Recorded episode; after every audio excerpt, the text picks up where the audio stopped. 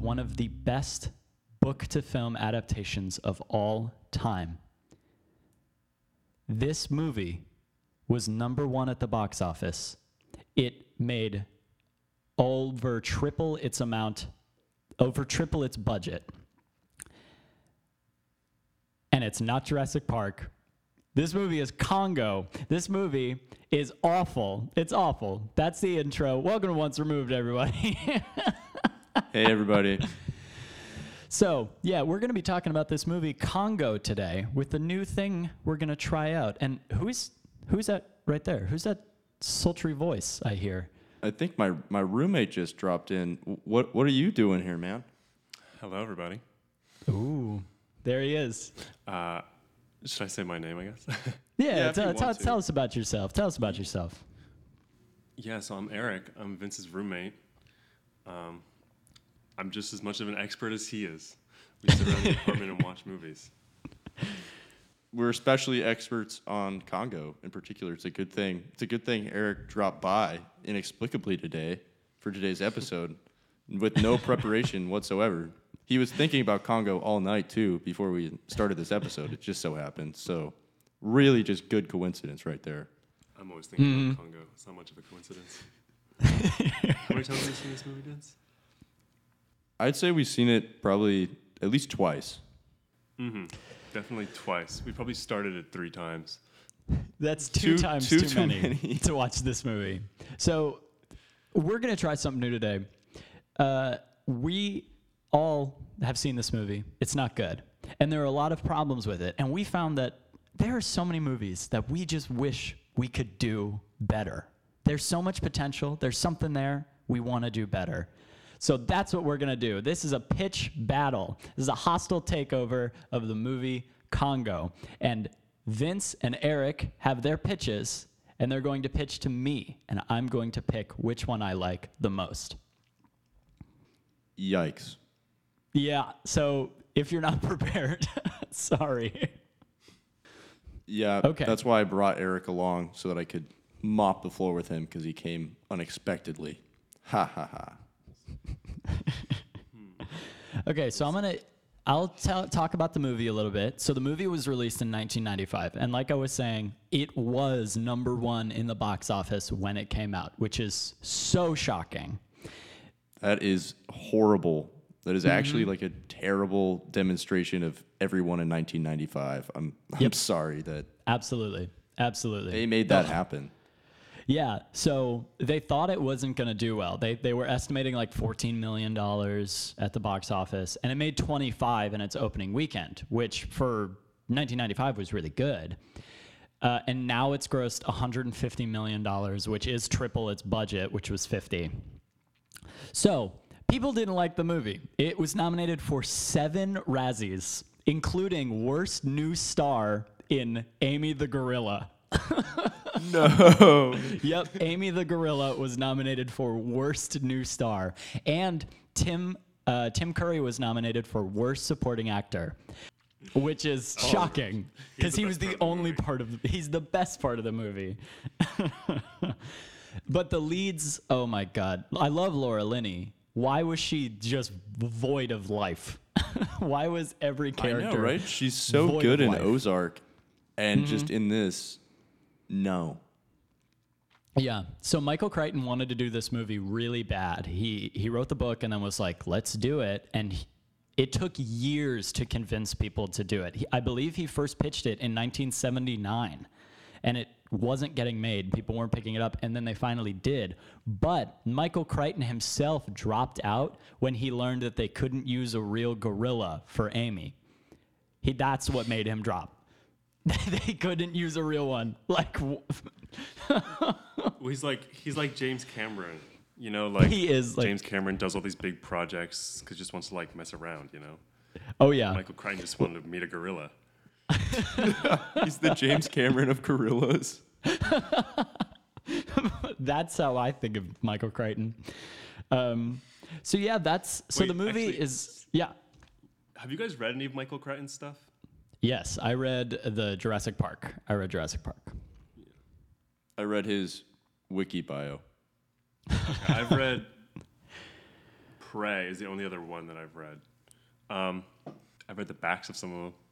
I don't know. I'm just wondering if there was anyone more uh, educated in Crichton than I was. I have only read the Jurassic Park, and it's really good. It's very different from the movie. It's the same premise, obviously, same characters, but of course it's different. And that's what we're doing today. So there's there's some rules and guidelines to rewriting this script that we have discussed. Sorry, it's not off the top of our heads. Um, the rules are: it was made in 1995, so your technology can't go outside 1995. We are not remaking it, we're rewriting it. So can't go past, you can't be like everything's CG. You can't do that. Um, you can recast it. You can change the plot to a certain extent, but you can't go too far from the source material. Like Jurassic Park, the book, there are a lot of differences between the book and the movie. Overall, it's the same, but there are a bunch of differences. So that's the that is the outline, and that's what we're gonna do. So who wants to go first? I say the judge decides. Also, is there anything else that people might need to know, like in particular, about the plot and specifics of this film if they haven't seen it? Spoilers it. for for Congo. Yes. Spoilers for Congo. Go watch Congo. Come back and and uh, Or don't. or, don't, just watch this. so, uh, the plot is about a, it's a group of scientists essentially, and they're looking for this city of diamonds. They're looking for diamonds, and the rich, greedy guy wants the diamonds to create a mass super weapon, and then he sends his like worker there. It's that is so confusing, but they start to go. And she doesn't. It's this. This is how hard it is to explain the plot. I can't Good luck. explain. It's so weird. So there. Oh, and the monkey people- drinking oh, and. Amy the gorilla. So there's a scientist working at Berkeley, California, the university, whatever. He whatever. Yeah, yeah, you're And right on that. Like he is a. Uh, he specializes in gorillas, and he found a way to make gorillas talk. so gorilla, what? So, so Amy and diamonds. can do uh, sign language and it translates out loud what she is saying and uh, hilarity ensues it's yeah, so bad Actually, I think it, I think that's like a microcosm of what makes the movie so bad. yeah You know, like so Michael Crichton wasn't involved at this point. He's a good author, Mm-hmm. right? But like some producer was like, "Oh, like people won't get it if she's just doing sign language. So let's make this little device that attaches to her wrist that like speaks her sign language out loud in this stupid voice." it's, like- so annoying Ugh, The movie's just terminally dumb. That's a really good way of putting it. that's a really just basic way of putting this movie so basically they go and um, the scientist the leading guy forget his name wants to take amy back home Dr. to take- Peter Elliott. Peter Elliott, that's right. So Dr. Elliott wants to take What a name. Amy back home, and he gets funding from this random what U- Yugoslavian dude. I What's think his he's I think he's Romanian, they said. Romanian or, or Hungarian or something? Although that with that accent, I mean, I'm sure Tim Curry did his research, but um he he's just Tim Curry. I was ready for He's him not to like. any ethnicity or person. I, I know it's so weird. stretch. Love Tim Curry, absolutely one of the best. I love him in Clue. Go watch Clue. But um, He- so he he funds them, and turns out he doesn't have any money. And then the Laura Linney character, who is with the bad guy scientist, does have money, and she's going to find the diamonds, but they're to get the gorilla back. And then the doctor. The, the Tim Curry wants the diamonds as well, and then they meet Ernie Hudson, who's there for literally no reason. What's his point? He's their tour Best guide, part of the but he doesn't actually Best do part of the anything. movie. Ernie Hudson is the best part of the movie. Easily, easily. He, he tries to sell it so hard. Poor guy. He try, you he tries so hard. But um so basically at the beginning of the movie, freaking Bruce Campbell is there and dies Completely wasted. seconds of that movie. I was like, why was he not the main guy. That's Bruce Campbell. So Bruce Campbell dies. Would have been so they- much more interesting. and it, he dies in the least scary way possible. It's so not scary. Like they were trying to do Jurassic Park like scary opening. No, it's dumb. It's so dumb.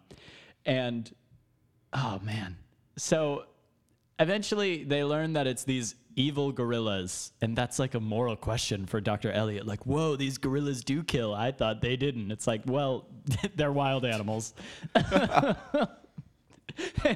and so this is the best episode already. This movie is so bad. Uh, so they they go they find the city and then these evil white gorillas come out and just wreck everyone.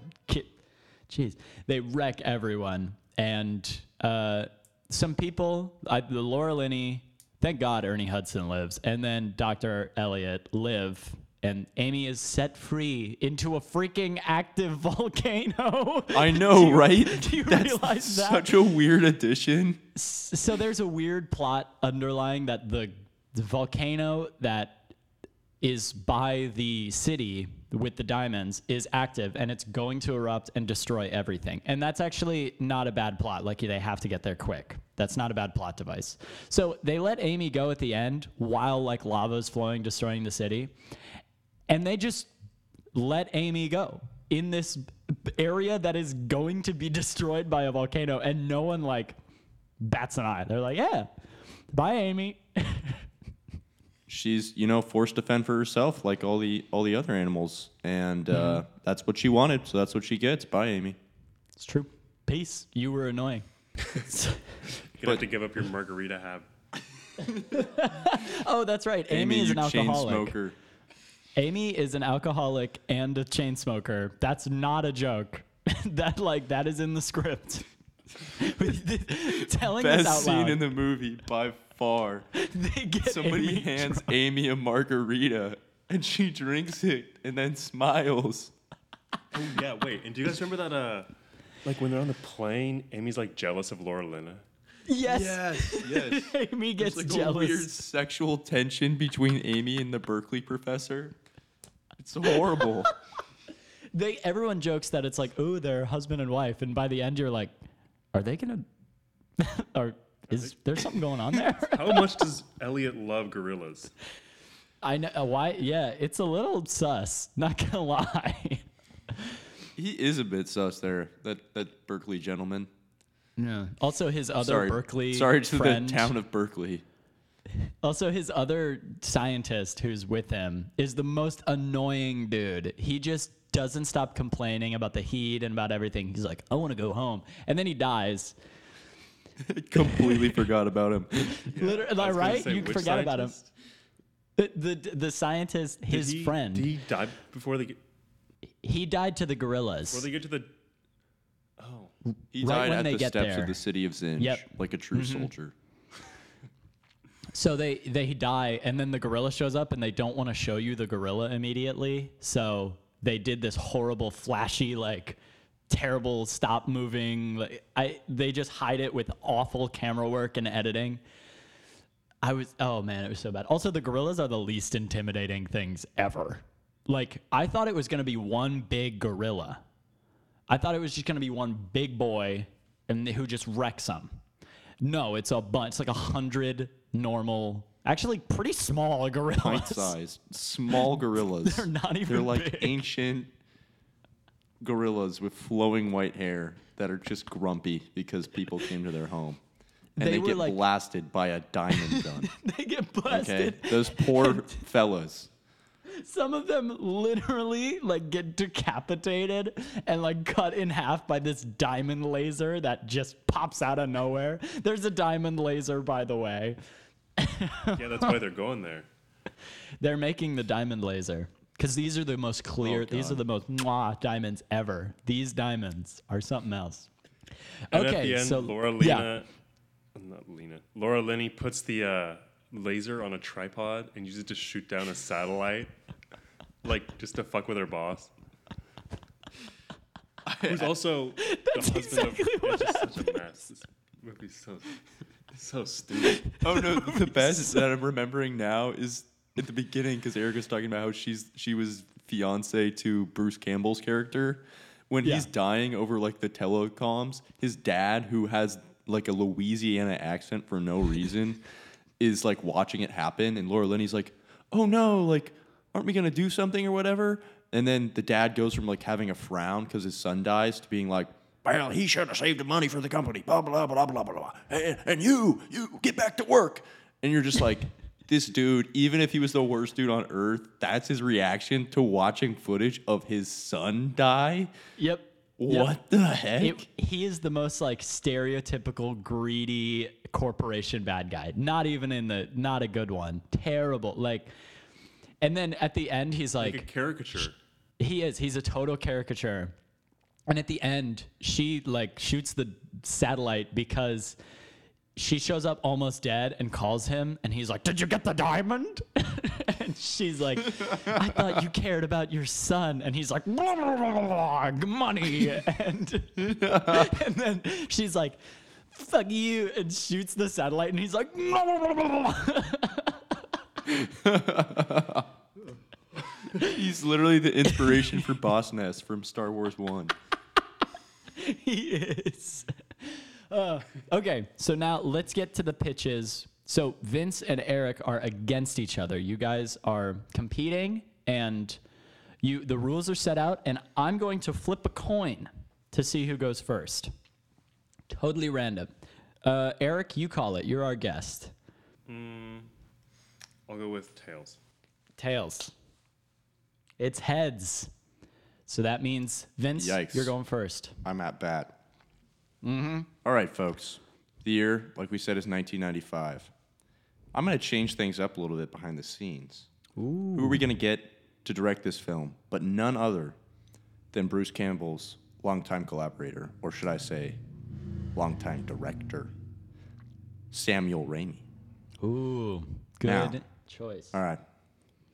Now, I just want to preface this by saying there is a lot to like about Congo. And by a lot, I mean a little. And the one thing that fascinated me the most is something you'll soon find out. Let me set the scene for you guys. The movie opens. It's a dark, dimly lit room. A man, Hermecker Homolka, is leaning over is leaning over his journal. Tim Curry's faint outline can be seen. He's muttering to himself. The wall is covered in drawings of eyes, green and yellow eyes all around the room. What is going on? We don't know. Title card, bam, Congo. Dun dun. Cut back. It's Berkeley, California, 1995. Dr. Peter Elliott, or should I say, Mark Hamill, is sitting Oh, with Amy, the puppet monkey. I wouldn't change a goddamn thing about her from the original Congo. Here she I is will say this. in full form. really quick. The puppeteering and the animatronics of Amy and the other gorillas, honestly, are really good. Like those, They are, are. They're very impressive. I, it, it's very impressive. Now back to hating this movie. Go.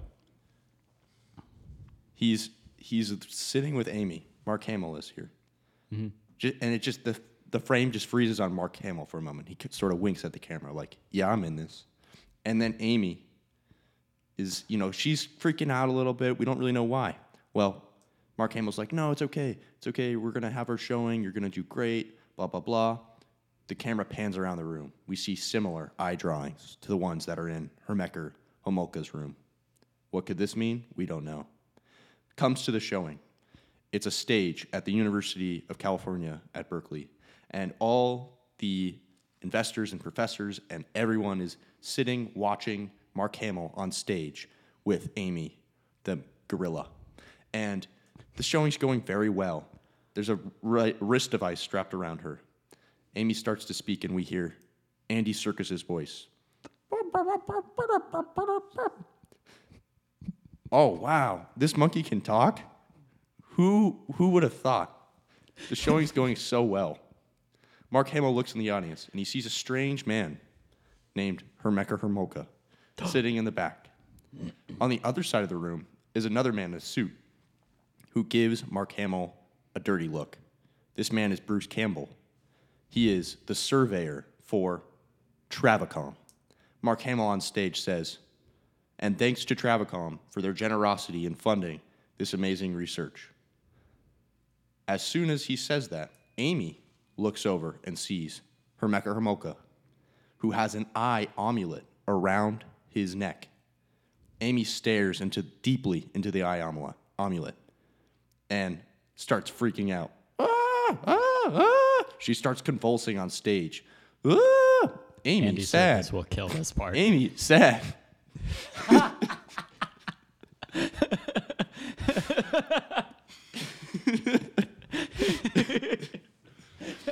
Everybody flees in terror because who knows what a gorilla might do. Chimp sized gorilla might do when it's convulsing on stage and there's a speaking device attached to its wrist. Quick, somebody, get her a cigarette. somebody somebody rushes just kidding. Um, so oh man. they, s- so everybody's fleeing this showing, right? The two people who stay are the surveyor Bruce Campbell and Hermeka Homolka. They rush the stage, talking, uh, and the surveyor chastises Mark Hamill. What'd you do? Why why is our asset freaking out like this? Blah blah blah blah blah. And then Hermeka Homolka approaches and says, "Guys, don't be afraid. I know what this could mean." Is he Dracula? in a way. Just kidding. I'll stop the accent. But Continue. Tim Curry, I love you. Anyway, anyway, Tim Curry says, "All right, guys, I know this seems a little scary, but trust me, I can help. I have an idea." He takes them to another office, and there's a bit of an exposition dump as Tim Curry explains that all these eyes he's been researching and different monkeys have been having dreams and visions and reactions to the similar eye paintings and he says it's all tying back to the lost city of Zinj. what could that be? Well, you get it. It's a lost city. It's Zinj. Yeah. Okay. But that's all he says. And the company is very intrigued.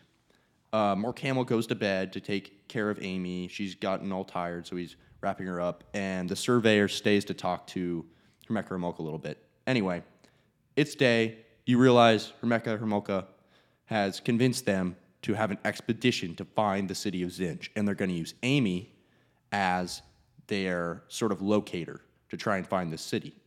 They all get to a plane. They're all ready to go. Mark Hamill's there. Tim Curry's there. The surveyor's there. The boss of the surveyor is somebody named Dr. Karen Voss instead of Ross. Laura Linney played a character called Dr. Karen Ross in the movie. I think Voss sounds cooler. Played by, you guessed it, Uma Thurman. And Uma Thurman okay. she's got another she's got you know a group of like kind of bodyguards and other officials and stuff with her but the main one that pops out to you because he's such a hunk is the enforcer played by Dolph Lundgren Ooh. now this crew this crew boards this plane and they all are you know chatting mingling amy has a couple margaritas gets a little loose but still she's only talking to uh, to Mark Hamill over here. She's only comfortable with him. And Amy, you can tell tipsy. Uma Thurman. Amy, Amy Tipsy. Amy, Oh, shit faced.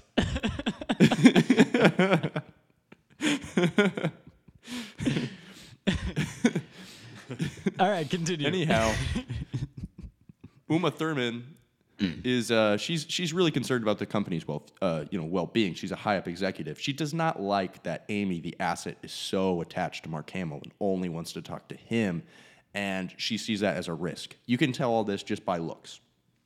And so they land and they're at this outpost and they're greeted by somebody from the US Embassy who happens to be Captain Monroe Kelly, played by still Ernie Hudson.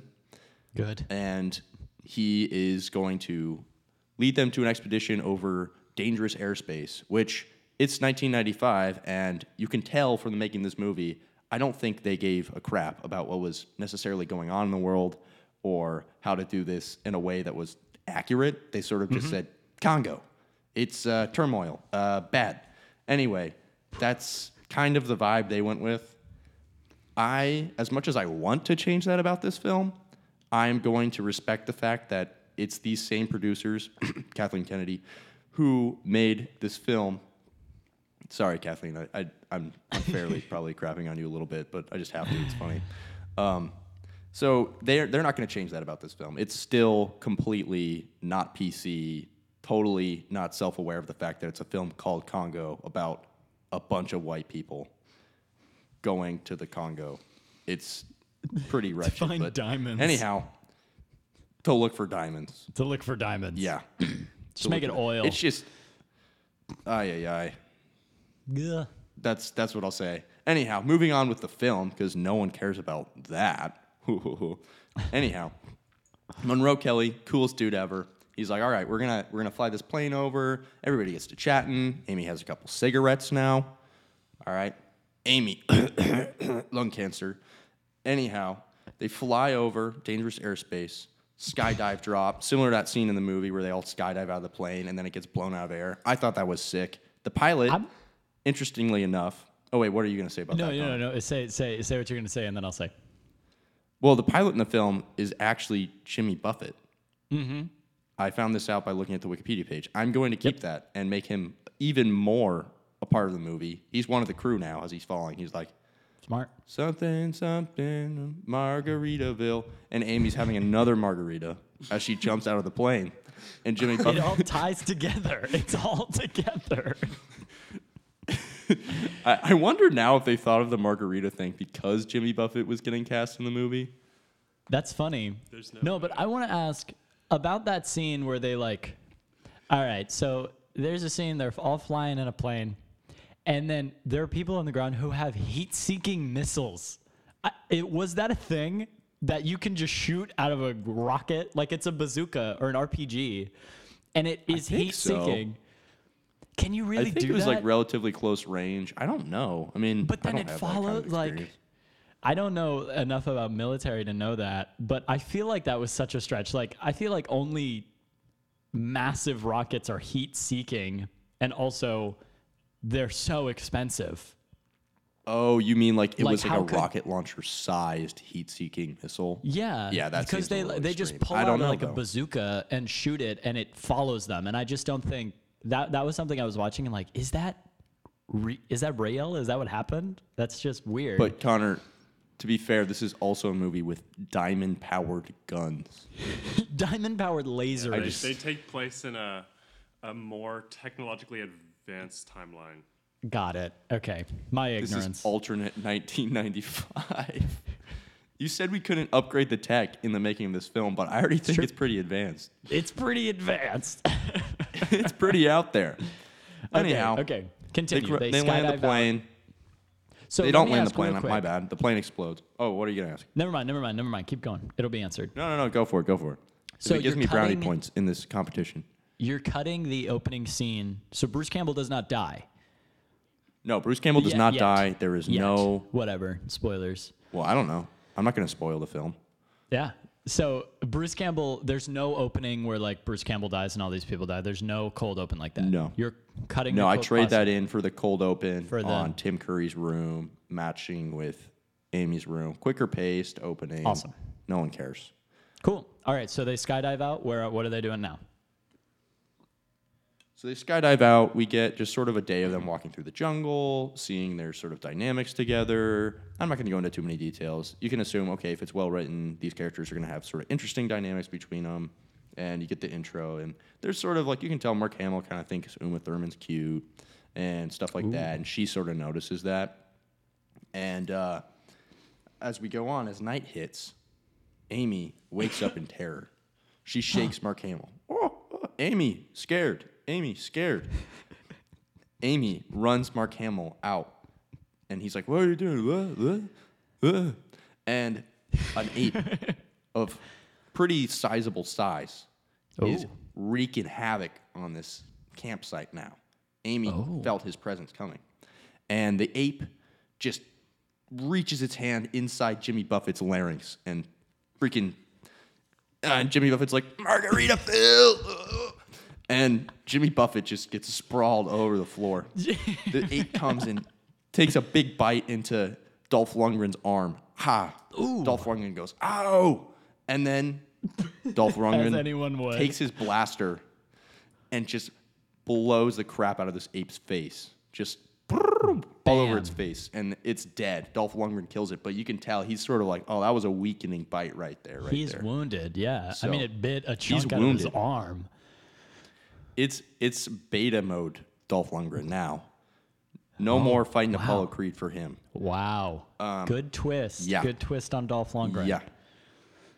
Yes.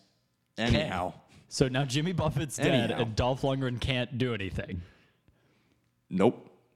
Love it. Well, Keep yeah. I mean, he can shoot. He can shoot, but he's physically shoot. wounded. What arm? What arm did he get bit?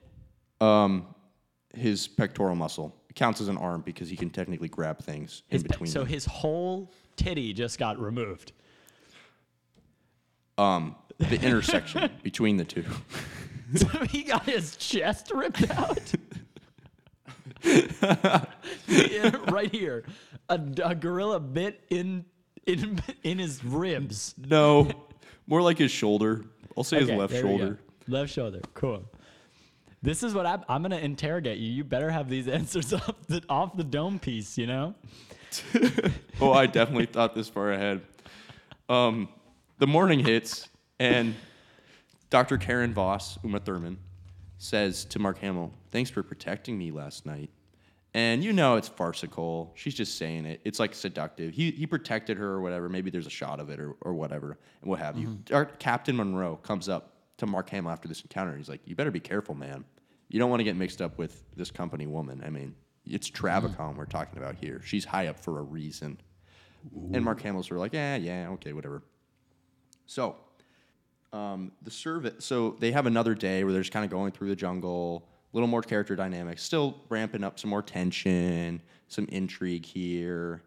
Things are fleshed out a little bit. Maybe there's some flirting now between Uma Thurman and Mark Hamill, and you're sort of like, ah, it gives you the vibe, not like, oh, this is cutesy. It's sort of like, Mark, you're kind of a, you're kind of an idiot Yeah. man right now. Like you're not being smart.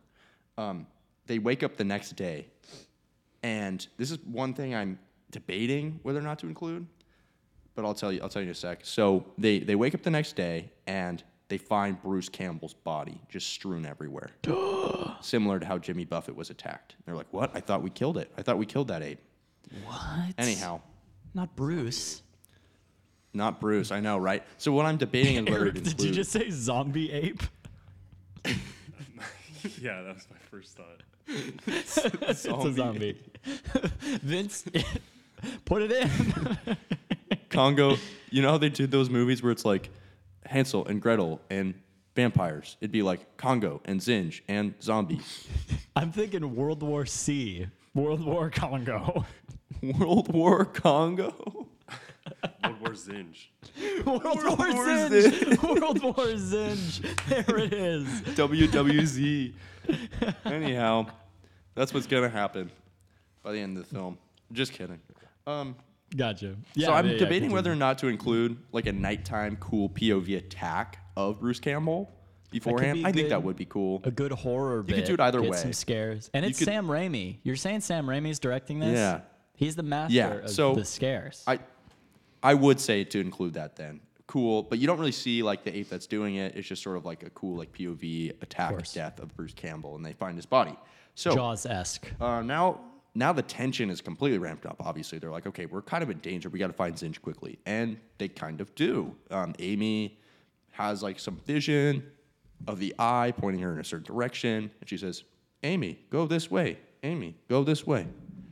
Listen, Amy, listen, Amy. And they go and see the city of Zinj with a gorilla statue and, and the eye at the doorway. And Amy's like, ah, ah, the eye or whatever. Uh, I don't know.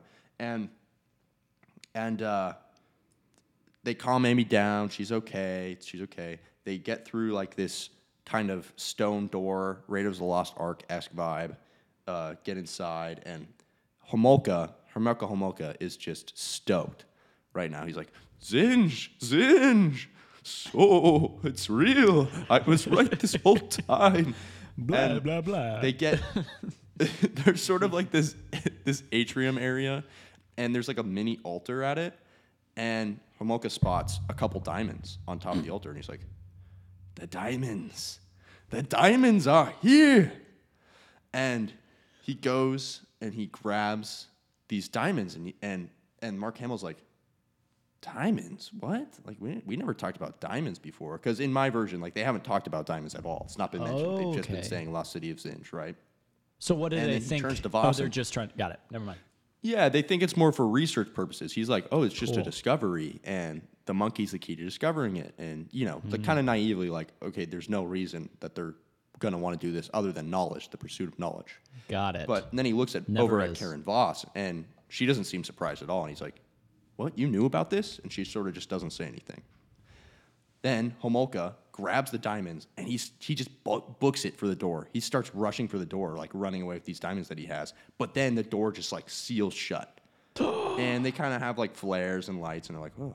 And the enforcer does not like the fact that Homolka just rushed out. And so Dolph Lundgren, with his good arm, just shoves Tim Curry against a wall. And he's like, well, you better tell me what's going on, blah, blah, blah, blah, blah, blah, blah, blah, blah. Right? And uh, Hermeko is just laughing hysterically, like, it's too late.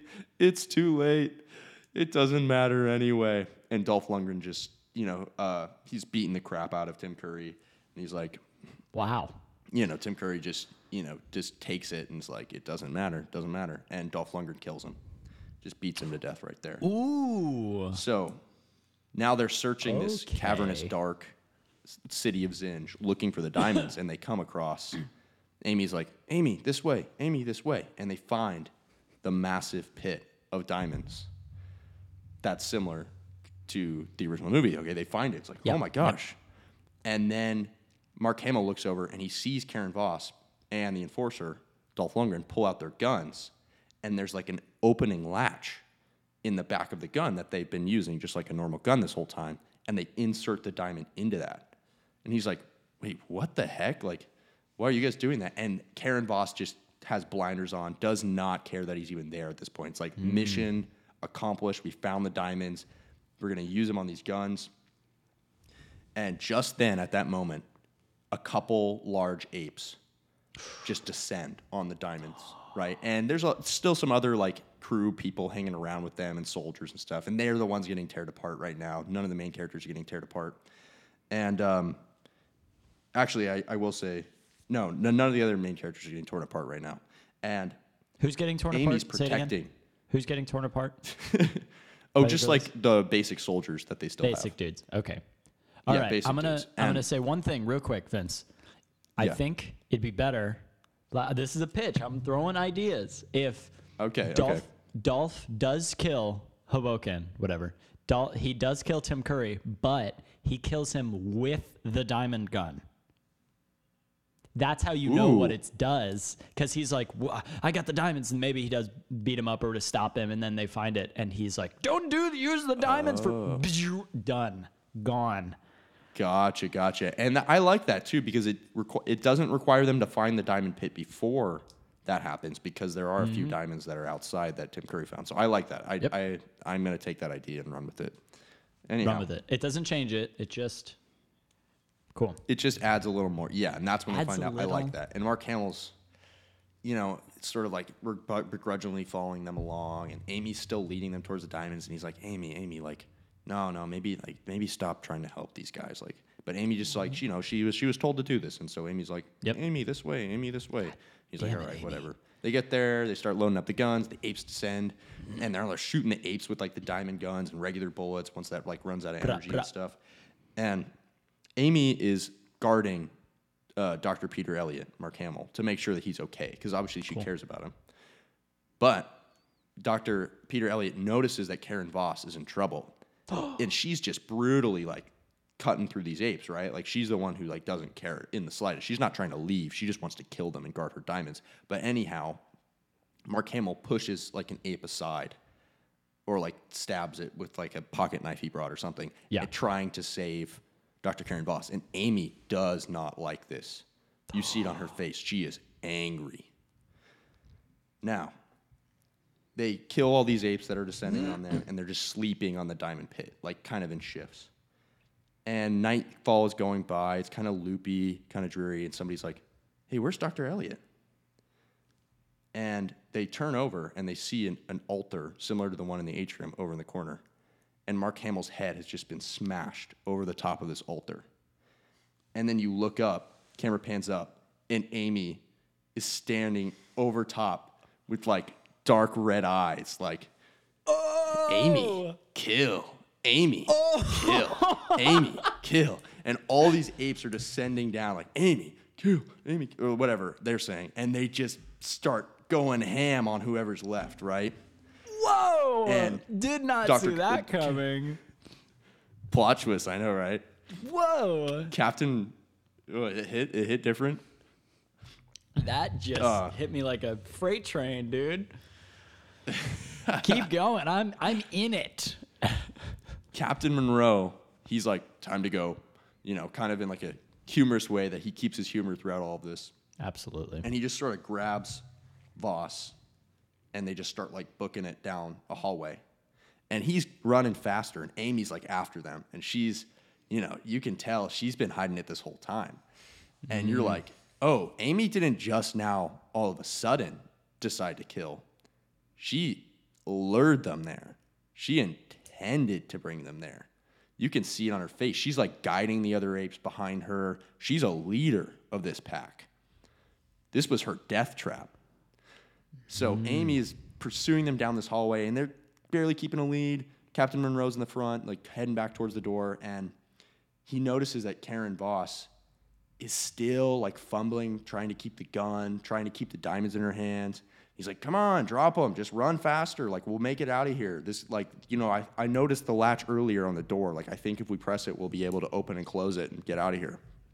And he's got as he's running, he sort of has like a like a um his remote that hasn't been working in the city of Zinj. It's starting to pick up like frequency again, and he's like, "Hey, hey, like drop, like my coordinates are blah blah blah or whatever," and it's kind of working. And he gets to the door, and Voss is still running, still fumbling with the diamonds. She hasn't dropped them, and he he opens the latch and he just looks behind him. He sees Amy closing in, and it's iffy. It's like, okay, if I keep the latch open right now, some of the apes might get through and I might die. And Voss didn't listen to me. And so he just closes the latch. And you hear, ah, Amy, bleh," or whatever. And it's Amy just, murder. Amy, happy. And just Uma Thurman just gets like ripped in half. You don't, s- maybe you see it. I don't know. But you Wow. Mm-hmm. at least hear it through the, the other side of the door. And Monroe's like, oh. And then they're like, the pilot's like, uh, Captain Monroe hears a click on his radio again as he's standing outside the door. And they're like, wait, these were your coordinates? We got that right? And he just kind of looks at the city of Zinj and he just gives it like a look like, you know what? Maybe it's best if this isn't found out. And he sort of he sort of heads out and he's like he's like, no, I, my mistake, my mistake. It's actually 30 clicks west of here or whatever. And so he's just walking away and he's going to get picked up somewhere else. And he's like, we'll just leave this to die. No one else can have these diamonds or this this weapon. And that's it. That's the movie. Gotcha. I dig it. So it's more, it's a lot more horror. It's a lot more graphic, a lot more violent. I'm digging all the character changes. Every character is like, uh, I mean, the love interest is evil. The all these people are evil. The only good one is Mark Hamill, and he gets freaking killed. That's crazy. Gatted. So- Amy, Gat. Amy, Gat. Amy, bruh, bruh. so I dig it. I mean, it's a good change. I think those changes are there. That's a lot of improvement. And anyone listening who has watched Congo will know that that's an improvement. I also think even the campy stuff from in your version, the campy stuff from the original, it works. Sam Raimi lives in camp. He doesn't make like astoundingly good movies, but they're charming. There's a lot of charm in them. So you embrace that true. it's the plot is bad itself. yeah, so I'm stoked. I, now, Vince, I'm I'm digging it. I'm digging the movie idea. Now it's time for our main man Eric. Eric, hit me with your idea. Let's do it. Okie dokie, yeah. So to start off with, I didn't really pick a director. I think uh, Okay. uh, Sam Raimi is a clever choice, but honestly, for my version, you could pick whoever. I think they already picked the most boring, bland director ever. So, They did. Frank Marshall didn't do a there. great job. I mean, yeah, yeah. well, probably not all his fault. Um, talking about cast, I'm honestly going to keep pretty much everybody the same. The only difference is I'm going to recast Elliot, worst part, worst actor in the entire movie, hands Yep. down. Absolutely. absolutely. And I'm I'm not gonna go with a uh, like a name because I think like the whole point of his character, at least in my version, is that he's like kind of like a no name loser. Not a loser, I should say. Just like a Just a guy. so so yeah. And and in this story, he's gonna be like the the uh, the audience's perspective, right? So he's just kind of like this random poor dude, just wanted to hang out with his monkeys, that gets roped into this huge like corporate mess, right? So to um. reflect that, I'm gonna pick like a no-name actor, but someone who's like more nerdy, like more of like a young Chris Lloyd type, you know, Okay. like a bit more like mad scientist ish. Bring it back to Clue. yeah. I, I love Honestly, it. Chris just that re- bring everyone back from Clue.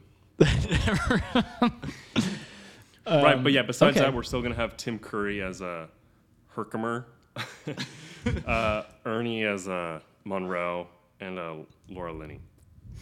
Okay. Okay, yeah. So to get right into it, right? So our film opens with um, right away with Elliot and Amy. We're not going to waste time with the whole, and in fact, uh, like the whole dad character. Again, worst, such a bad part of the original movie. Just cut that. Yep.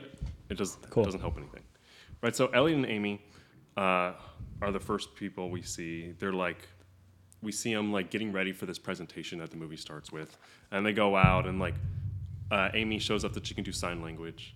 I guess this might be a little more serious than Vince because uh, we're removing that dumb like voice translator thing. It's just like silly because like we have people that speak sign language. translator. No, Yeah, having a Amy's s- sad. I know she loses her Siri voice, but Okay, so no I know. I just think translator. It's, it, I think it's funny that like in that movie, it's like because like we know monkeys can use like sign language, like we've known that for a long time. But oh, like you slap a wristband on the monkey and give it like a voice, and everyone's like, oh, oh my goodness, oh, it just uh, it's just so dumb. Anyway, so yeah, so that doesn't happen. Uh, at the end of the presentation, uh, Laura Linney comes up, and um, I personally think in Congo she kind of played a pretty flat, boring character.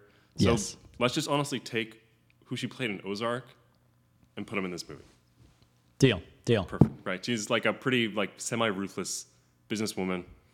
She's here to get her paycheck and go She's- home, right? yeah, So absolutely. she rolls up. She proposes this plan to uh, Elliot. She he's like she says, "Look, we're we're trying to do these like experiments. We want these specific diamonds. However, because there's like this big civil like w- civil war going on, uh, we're not allowed into the country except under very specific reasons. And we think we can finesse like a permit if we're like returning this monkey to its habitat, right? Like Elliot mentioned that earlier, right?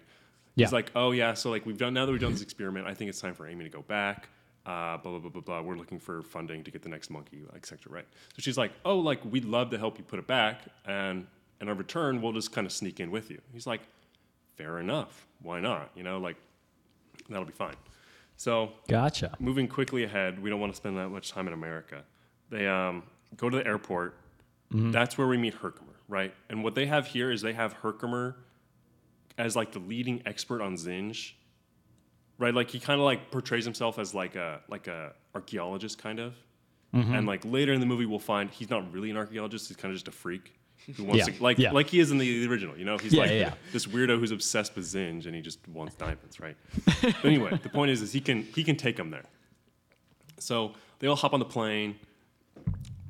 Let's keep Amy drinking the margarita just because it's too classic. That's too classic. too funny. Too classic.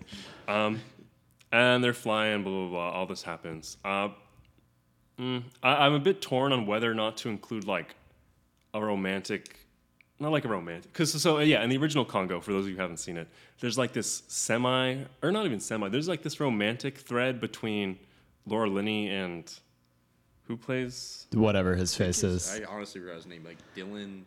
It's- I thought it was like yeah, Sam the guy who or- plays Elliot, who is never in anything else ever again. Yes. Right? This was his peak.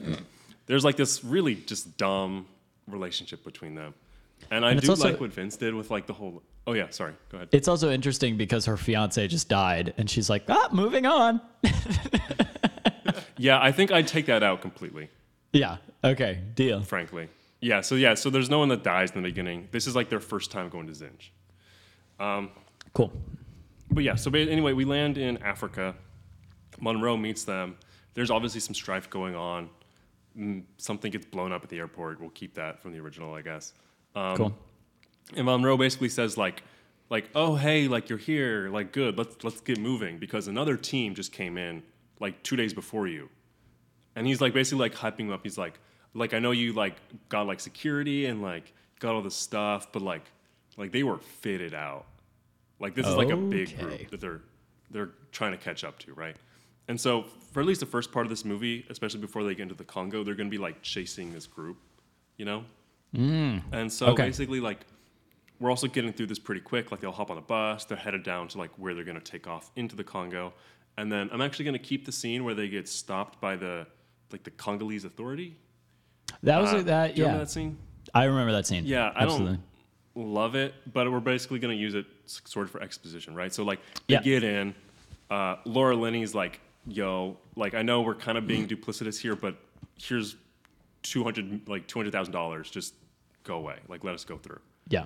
And the guy's like, "Well, shit, fair enough." Um, but he's like, "You should also know, like, this is like a war zone. Like, we have, you're specifically going into territory that we can't control. Like, this twenty thousand dollars is cool, but I can't promise anything the second you take off." Mm-hmm. And she's like, "Whatever. I don't care. Like, I'll just bribe them too. It's not a big deal." Got you. Right. Obviously, it will be a big deal. But anyway, Mm-hmm. so then they're all on the plane. This is at this point we've gone pretty much like the same structure that we've had in the first movie, right?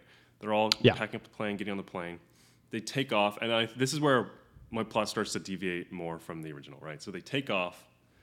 Uh, and the original, it's it's so kind of silly. Yeah, for those of you who hasn't seen it, like uh, they're like flying over the Congo, and they get to this part where like they're getting shot at by like the rebels, or they, they never, they really never. They never the explain it. The movie has Nope. no interest in the conflict at all. But they're like, oh, we're getting shot at, and apparently this was like all planned. So they all just like start parachuting out of the plane, and they're like, okay, just like let the plane go, and it's like they, it's just so dumb. It's Yeah, just, that's- that's- nobody would ever do this. Let's let this Anyway, so they get, like, shot plane down. go. I know, yeah. Ah, whatever. It's paid for, I guess. Laura Linney's paying for it. Um, anyway, so yeah, so in this version, they get shot down semi unexpectedly, right? They're flying over the Congo, they get shot down, they have to pull like a crash landing. It's like a whole big mess. Most people get out like alive, they all got parachutes and everything. But Gotcha. like equipment's everywhere, it's like this whole big mess. And now they're like in enemy, enemy territory. And um, I think also the big problem, another big problem with the original is that they don't really like get like the grime of being in a forest Oh or yeah. like a jungle. Right? Everyone so like, was like especially the landing scene. oh yeah. I bring it up because yeah, like the first scene in the jungle is probably literally filmed in California. oh, it might have been like a reshoot or something, but it was like filmed in a park, like a neighborhood like- park or something. Oh yeah. Oh yeah. Or a it, looks it was either It's like lovely. a soundstage that they really just decked out to look beautiful or California, like a public park. yeah. I'm willing to bet it's just a park, knowing them. But yeah, anyway, so right, so they drop in, all their stuff's like stuck in like muck and shit. They gotta like, there's gonna be a lot of people walking through mud in my version of the movie, just because like, we were just watching. Um, I don't know if you're here, but we were watching a behind the scenes of filming like Planet Earth, and they were doing like the behind the scenes of the one where they they like shot a bunch of footage of orangutans, and they were saying Okay. like, yeah, this is like the worst job I've ever had. This is horrible. We have to like pack up, move, and like tromp through like waist deep mud, set up a camera. It just like it sounded like just the most horrible slog in the world, right? So Yeah. that's what my characters are gonna be going through. Um, Dope. Really, no time for romance when you're When deep you're in mud slogging. you're slogging, right? So at this point, the movie kind of just becomes more like a like a guerrilla warfare like action movie kind of right. So like they're like stuck in enemy territory. Uh, they're trying to like chase down this other group. There's like the actual rebels don't want them there either. They're like shooting at them every once in a while, and so like basically yeah. So we have what's like the first conflict, right? So yeah. So I'm thinking the original. In the original, they land. There's kind of that montage where they're just kind of like going through the jungle and it's Yep. difficult and there's like snakes and stuff. So yeah, we'll, we'll do that pretty much the same, but just more mud. Um, also, they definitely killed a real snake. Do you remember that? That's just a real snake. Yeah. That is a hundred. I was watching it like that's not fake. They just filmed a snake and then a think guy so? cuts it in half. I'm positive it was a real I snake. don't know. I hope Didn't it they do wasn't, PETA? but it. People did that. Like you would just kill a snake. No snakes that we care about were harmed in the making of this film. Got it. Less snakes. Just All right. gorillas getting killed in my movie. That's better. Anyway, yeah. So, so through the mud, through the right, and then so like it comes to like this one night where they like get like they get attacked, right? So they get like fired upon from somewhere, and because it's like a big, deep, dense jungle, right? It's like mm-hmm. apparently they were like they had almost caught up to the rival group, right? So we have this kind of action scene where it's like the middle of the night, they're getting shot at, they don't really know where from, and they start hearing like more shooting from the other side, and it's just like this whole kind of like horrible mess. Everyone's shooting at everybody, no one knows what's going on. It's like a three-way conflict sort of, and like at some point, like uh, Monroe's like, like ah, it's like like like the both groups are here, like everyone's just shooting at each other. We got to get out of here, right? And so everyone just kind of like dips and gets split up in the mess, right? Gotcha. So then, like, by the time the night, like, daybreak comes, like, we find out that Tim Curry has been separated from, uh, what's it called? Tim Curry's been separated from, like, the original group, and he's getting now picked up by the competing group. Okay, so not the not the um, rebels, Not the, the competing rebels. group they're against. Got it. The competing corporate group, right? So they've like successfully killed the rebels, right? Because like like Monroe mentioned earlier, they're like seriously like kitted out. They got like a small army, Got they it. They pick him up. okay. and then like they're like, "Oh, we've been kind of walking in circles. Do you know how to get to Zinj?" And he's like, "Do I ever?" and right, of course, because like at this point we kind of know Herkimer's a little bit of like a a two faced bastard. Oh, yeah. Right, like we we know. Right, right. So so I maybe should have mentioned this earlier. At this point, it's kind of become clear that like he's not particularly interested in like archaeology. Mm-hmm. Right, like like for example, Elliot asked him like, "Oh, so yeah, like what's the history of like this place we're going to?" He's like, kind of couldn't care less. He's like, "Oh yeah, it was here in like a thousand years ago or something." Yeah. And like it's very obvious he just wants the diamonds, you know. So yeah. at this point, he's like, hell yeah, sure, why not? And so they go off, and then now to save costs on filming, we just have like the original three people. It's like Monroe, Laura Linney, and Christopher Lloyd. All like, oh, and Amy. My bad. I keep forgetting about Amy. and Amy. Right. And so they're yeah. like, well, sh- shit, we lost our guy. And then they're like, oh, what shit, what are we going to do? Blah, blah, blah, blah. And then Elliot start, and then Amy starts signing it. And it's like, like, flapping his hands around. He's like, what do you say, Amy? And she's like, oh, I know where Zinj is or something. Right? Because that's the whole thing. That's the whole point of the movie is the monkey knows where Amy knows where Zinj is. Amy knows the hookup. Yeah. so anyway, so given that, right? Then both groups go and they're kind of like racing towards Zinj, right? And just because of mm-hmm. like the way things are and like because Monroe's a good guide and they're just so small, the our like protagonist group actually beats them there. Ooh, okay. And then so yeah, so this is one thing I struggled when like planning this out is personally I think the most boring part of the original was this middle bit. Like Oh, yeah. after they get into Africa, like tramping through the jungle. Mm-hmm. And so Yeah, nothing to happens. be honest, yeah, like I don't even in my version like I don't know what I would do to make it more interesting. Or mm, well, actually I, like I like I have some ideas, right? So for example, I think the whole theme that I'd be going with is kind of like colonialism is bad. Um, very complicated, I know, right? True. But right, so like throughout all this, right? So they're kind of like following in the wake of like this literal army, kind of walking through the jungle, and like so they like run across this village that like wasn't cooperative, and like everyone's dead, and they like to keep going, like see part of the forest like burn down, uh, you know that sort of thing. Oh Gotcha. yeah, and then like they like they find like this monkey troop, this gorilla troop that's been like just killed. Basically, like this whole army of like, of like, this whole corporate army just going through just like killing everything. Like fuck it, why not? Got it. That's good. That's good. Anyway, colonialism is bad.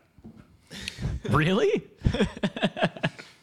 Right. Yes. Yeah. So, anyway, to continue that theme, right? Once we get to Zinj, basically, I think I'll, I'll hold back the the gorillas for a bit because that's kind of like like the right. So so if you read the synopsis of Congo, here I think I have it up. Um, let's see how they describe. Right. So so right.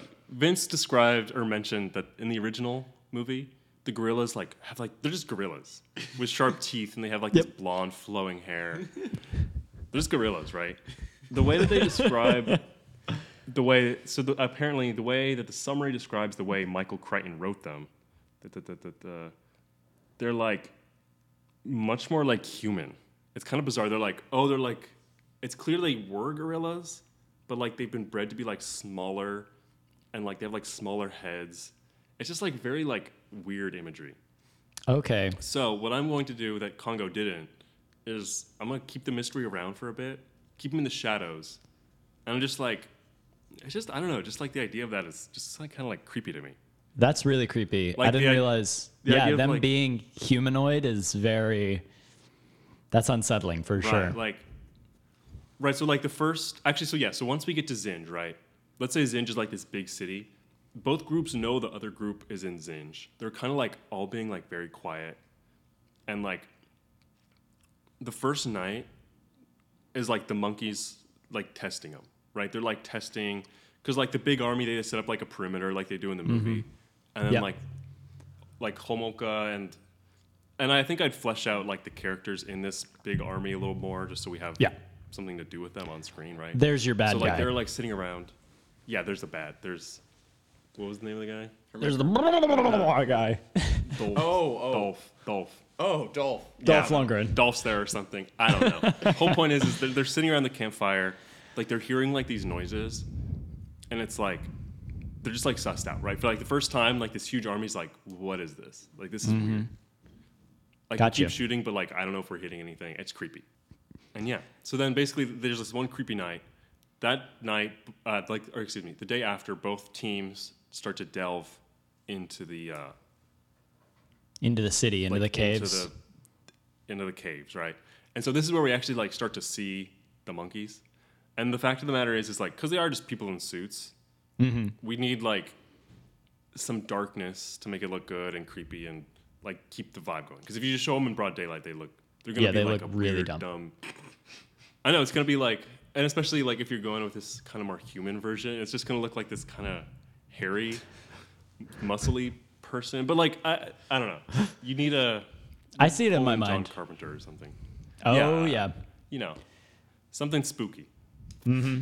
Anyway, so yeah, so they're ronding around in Zinj. All this happens. Basically, um, they kind of like start getting picked off.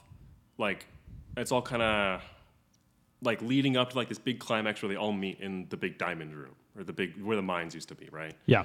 And so like by this point, like the army's starting to get picked off, and like they come into this room where like all the monkeys are, right? And so at this point, basically what we see is that the big army, there's like okay, let's start blasting, and then in comparison, we see the protagonist group with Amy. Mm-hmm. Amy does her whole thing where she's like like signing to the gorillas, and another. This is actually from the original book, right? The gorillas Okay. are more intelligent and they do sign in a way, right? And so basically, Okay. Amy's like signing with them, and they're just like, basically, their whole thing is they just like fuck off, like get the hell out of here, Yeah. like we just don't want you here. And then Got so, it. obviously, Elliot and Munro, they have no skin in this game. They're like, okay, that's an easy choice, right? Yeah. Then Laura Linney, the greedy corporate woman's like, no, like we got to go in. And so it's like, you know what? Like, take your chances. She gets ripped apart. All the army guys get ripped apart. Munro, Amy, and Okay. uh, Elliot, they all escape, hop in their hot air balloon. There's no lasers involved. right. They Oh yeah. get Oh, that's another big thing. That's another big thing. Remove forgot the whole about the laser hot thing air is just balloon. dumb. Except when you do it, Vince. Oh, th- thank you. Right. So yeah. So again, like in the original book, they're using the diamonds for like semiconductors, like chips or something. Yeah. Which it's like, like I could just like hear the meeting where some producer was like, "No, no, that's too boring. They should be like using them to make a laser or something." You know. just another. I don't know. So just another true. example of why that movie's so dumb. Anyway, yeah, Michael. Cr- So yeah, so I guess to sum it up, mm, my movie's more about how colonialism is bad, which is more of a theme than the original movie had That's Um, true. and just like a more like realistic take on it kind of like just like a grimy like guerrilla warfare sort of slog through a jungle and a bunch of people die and the moral of the story is is stop fucking around in the congo That's good. So it's guerrilla warfare, literally and figuratively. yes yes Ayo. Ayo. and then we can call the uh, sequel congo 2 guerrilla warfare Okay. So that's a much more serious take. Like I feel like that's more of a that's more of like a Jurassic Park. It's way more serious and gritty. I do like because yeah, they're trudging through the freaking jungle. They should be uh, they should hate it. They should hate it. I know. The, the, uh, my whole beef was like Laura Linney's hair is like perfect the whole It's time through. Everyone should look like perfect. shit the second after they land. Yep. Mm-hmm. After that, the makeup department just like just cover them in mud. Just Yeah, oh, yeah. in their face. Beat them So- up. I don't know. So now I got to pick between the campy.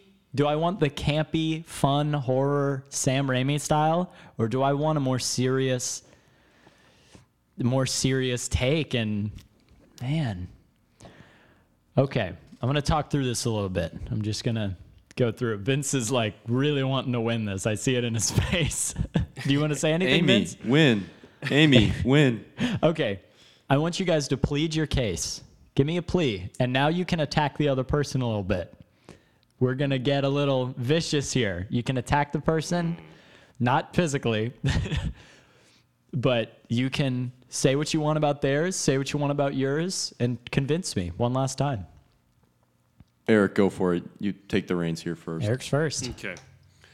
From a production, from a producer, uh, excuse me, from like an executive producer standpoint, Mm-hmm. I feel like my version is safer, right? Because the, the whole reason why this book got made or this movie got made was because like Jurassic Park did so well, Yep. right? So a producer would like, okay, well, I want Jurassic Park but with monkeys, you know. And so I think if you want another Jurassic Park, Michael Crichton's like a good author. I don't love all Oh, his yeah. stuff, but he's a good author Yeah. and just follow what he set down. Don't change anything to be completely stupid, Yeah. and you'll have a good movie It's true. or a semi decent movie at least. Yeah. That Or- being said, that being said, I probably would rather watch Vince's, to be honest. It's true. All right. So Vince, what's your what's your pleading case? I actually kind of agree with Eric's take in that I think if I were an executive producer and hearing these pitched to me, I would rather go with a more gritty, like well thought out thematic film uh, that Eric has. But my take as Well thought out. well, well thought, as in not insane. Yeah. Um, but I, you know what? I'm gonna go ahead and say like, picking up of what Eric meant in that mine would be more interesting to watch. I do think that's true. Like, if you take all the weird stuff that's in Congo and tweak it and tighten it and just sort of embrace it and roll with it, that's just a wild ride. I think it's really entertaining. And I mean, like, what what is Congo if you take away scenes like Tim Curry going, "The diamonds, the diamonds are here," or if you remove Amy's speaker thing, like she's not Amy anymore, you know. So it's just true. sort of like I think Amy. I think gone. that this one is a goofy good time that if you do it right is still like good. So that's Mm-hmm. what that's my pitch for mine. Okay.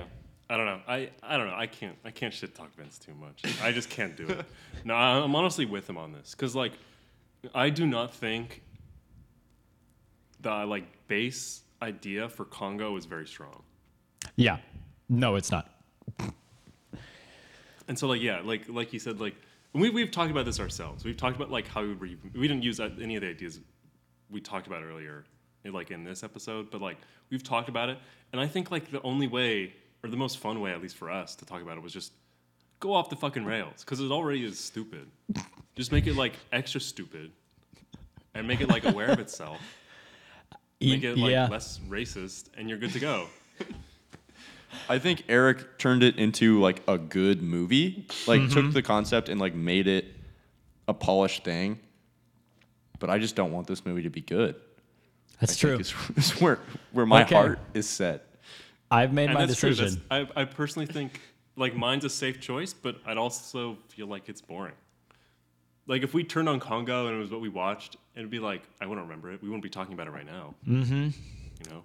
I'm gonna I'm gonna have to agree with you guys. I think Eric, yeah, yours is a much better movie, but based on what Congo already is, so it's not like great. It's a way better movie, but Vince's would just be so much more entertaining. I think even Congo now is like so bad it's good, but really dive into so bad it's good. I'm, I'm gonna give it to Vince. Vince, you win. Thank you. And the sequel can be Eric's concept, Saving Private Amy. But it, did Amy? Oh, Thank you. Eric. In your version, did Amy stay or go? Did she get in the balloon? I guess she stayed, but man, like who cares? Okay. Well, I that don't know, that was man. who was dying. Who was like, will Amy stay or will she go? We all knew. We all knew she's gonna stay. I don't know. okay. I hate that movie so much, man. It's so bad. Everyone, go watch Congo, and this episode will be ten times funnier if you see Congo. Pretty much. Pretty much. Okay. If you know, That you know. been Our first episode of Hostile Takeover. I think we might do more of these. I really like it. It was a fun time. Pretty fun. but what what time is it? Is it is it? quick, 11:30 quick, thirty over here. Quick. Oh take- wait. quick takes. Quick take. Quick takes. Quick takes. Quick takes. Eric's Quick so takes. new to this. Quick takes. Quick takes. Quick takes. Everybody loves our quick takes. It's quick takes with Conor and Vince. Yeah, and Eric now. Hey, yeah. Do you do that every time? Oh yeah, we Yes. do. All right, so this is quick takes. We give you a quick take. All we're gonna do is say something we think. It could be about our a movie we really like. It could be what we had for breakfast. It could be anything. Just give us a quick take. Vince, hit us with your quick take. Eric, you can go last because I'll give you some time to think about your quick take. Vince, you're up. What's Mm-hmm. Conor, I actually take? want to hear your, yours first. If you if You you, want to hear have mine first? I have one. Yeah, I I got need one a off the dome. This one may be my most controversial, and I've had some controversial, controversial quick takes. Chocolate and vanilla. You you rat bastard. Okay, so the movie Encanto is extraordinarily mediocre. Yes, thank Yes. you. Oh, we've talked about this a lot too. Okay, thank you. It's it's fine. It's like it's not awful. It's not bad by any means. It's just the plot is so basic and nothing happens the whole movie. Nothing Bad. happens. And the the solution to their problem, I thought it was here's what I thought. We'll rewrite Encanto next time. but um here's what I thought was going to happen. I thought Bruno like took away her powers or like stopped her because she was destined to destroy the family. And she was destined to be a villain. And he saw that and took her powers. And then she's the villain the whole time. That's what i thought it was going to be. Like she saw herself in the mirror. And then things were going to happen. Like maybe she does get powers and they're terrible. They're off like they are they can control people or something like that. But it was just like family matters. And it, i don't know like the solution is hug your sister. It's hug your sister i was like that's the dumbest thing ever. Like it's what? And everything could be solved if she just stopped everyone and was like hey i know i've been doing the wrong thing but we need to be better as a family and we we need to make up right now. It literally the whole movie could have been gone in 30 minutes if she just was like oh yeah by the way guys those cracks are real and we just need to be better family. I don't think anyone would be like no I I would. no, sorry. Okay, They're like, okay. This, here, here's some background for this actually. So, my girlfriend works at a daycare, oh, and she, like she goes and works every Friday, and the kids all just want to watch Encanto. So I think like between me and her, we've probably seen this movie upwards of 15 times. wow. It's like absurd. Wow. It's so much. Oh my lord, Eric. so what? do- What do you So think? yes, Give yeah, me I, your I, thought. I've thought about Encanto way too, way too much, way too much. But anyway, so yes, I have some very strong opinions on this. So I think it's a very modern Disney thing to do. What they're doing, you saw it in um, Moana too, where it's basically like, oh, like there's like problems, but like no one's really the bad guy. So clear in Encanto that Abuela is the uh, antagonist. She just They- changes on a dime without any repercussions. yeah, that's true. They- the, the abuela. That's my problem. yeah, she, she doesn't. Yeah. It feels like she doesn't learn. I mean, maybe, but no, not really. the ending just is so forced. The ending is like, oh, movie's over. By the way, and then the, I didn't like. I know this is me. Just I love like Debbie Downer stuff, but I didn't like that the house's magic came back. Like, the house was so Yeah, the oh, best. totally same. I think Should've it left. should have been. I almost wanted everyone to lose their powers, because then like now we're just a family. And then Mirabel doesn't Lesson get learned, powers. then. She's still just like she doesn't she doesn't gain anything. No one gains anything and no one loses anything in the whole movie. No one gets anything and no one loses anything. It's just I don't know. And the movie is not bad. The the songs are obviously bangers. I'm not the biggest Lin Manuel Miranda fan, Drip, drip. But No, songs are back bangers. off. I don't, dude. This is another quick take for another day. Hamilton. I feel like Lin Don't even speak about it. Lin wrote the music so he could play Bruno. And don't tell me I'm wrong. You know Lin wanted to play Bruno, but John Leguizamo was such a better choice. Oh wait, he did. Oh yeah, I, I was about to say Lin didn't play Bruno. No, he didn't. He I was actually going to. to say my my biggest beef with the movie is like Bruno. I think it was like Oh? a wasted character a little bit. Yeah. He just ca- he shows up and then disappears. He's like, "Oh, bye." Oh, yep, kinda here's like your that, fate. but See like- ya. Like they, especially what what kind of bugged me was like they built him up so much, and then in the end he was kind of just like. I mean, I guess it, it's thematic to pick him as just like a regular dude. At the Yeah. same time, it's like it's like disappointing. You know. Also, this is a bit nitpicky, but he's kind of a shitty fortune teller. he is. because like he has He's like a wrong. fifty percent correct ratio, right? And like not even like right, like there's the whole like, oh, I told this fortune, and like no matter like depending on where I looked at it, like it changed. So like maybe you're like in charge of your future. Like first of all, it's stupid and boring. Second of all, yeah, okay. But then he also he also foretells that um, mm, what's her name? Maribel. The girl with the beard. Dolores. Dolores. Dolores. Yeah, she's like he says, "Oh, you're you're not gonna meet you're not gonna be with the man of your dreams," and then she is. And then she is. Yeah, I noticed that too is, yeah. because he's he's wrong about everything other than the goldfish dying. You know? yeah, What if he was lying? What if Bruno was telling these lies to pressure the family into changing? See, that would be more interesting. That would have been Or what if he better. That no would have been And better. he just pretended. Oh. What if he like? What if she meets him and it turns out I actually like I have no power. I just completely pretended the whole time because I wanted to fit in so bad. Whoa. Like every that's a- generation, there's one person who just doesn't have powers. Hostile, Oh my hostile gosh, takeover. Hostile takeover. Encanto coming next week, guys. We're here. No, no, no. We gotta do. We gotta do the uh, Star Wars trilogy first. we got to do the Star Sequel Wars trilogy. sequels. Oh, definitely. Okay. I think we I basically like- just did a hostile takeover in Kanto. Yeah, I we think that was did. pretty solid. But um, okay, that's a that was a long quick take. Normally they're shorter than that. That Vince, you're up take. with your quick take. Let's make them quick. Let's get out of here. My quick take is a quick one. Uh, many of you may not have seen either of these shows. I unfortunately have seen one of them, and then luckily have seen the other. There's a show called You on Netflix that is actually very well done. Um, from ads and stuff, I didn't think I would like it, but I really do like it. You get inside this messed up person's head and you empathize with them because of the voiceover and what's going on in the show, and you're doing all these comparisons, and you just feel bad about how you feel about the protagonist while you're watching. Really solid show. Um, Then there's a really terrible show called Emily in Paris on Netflix.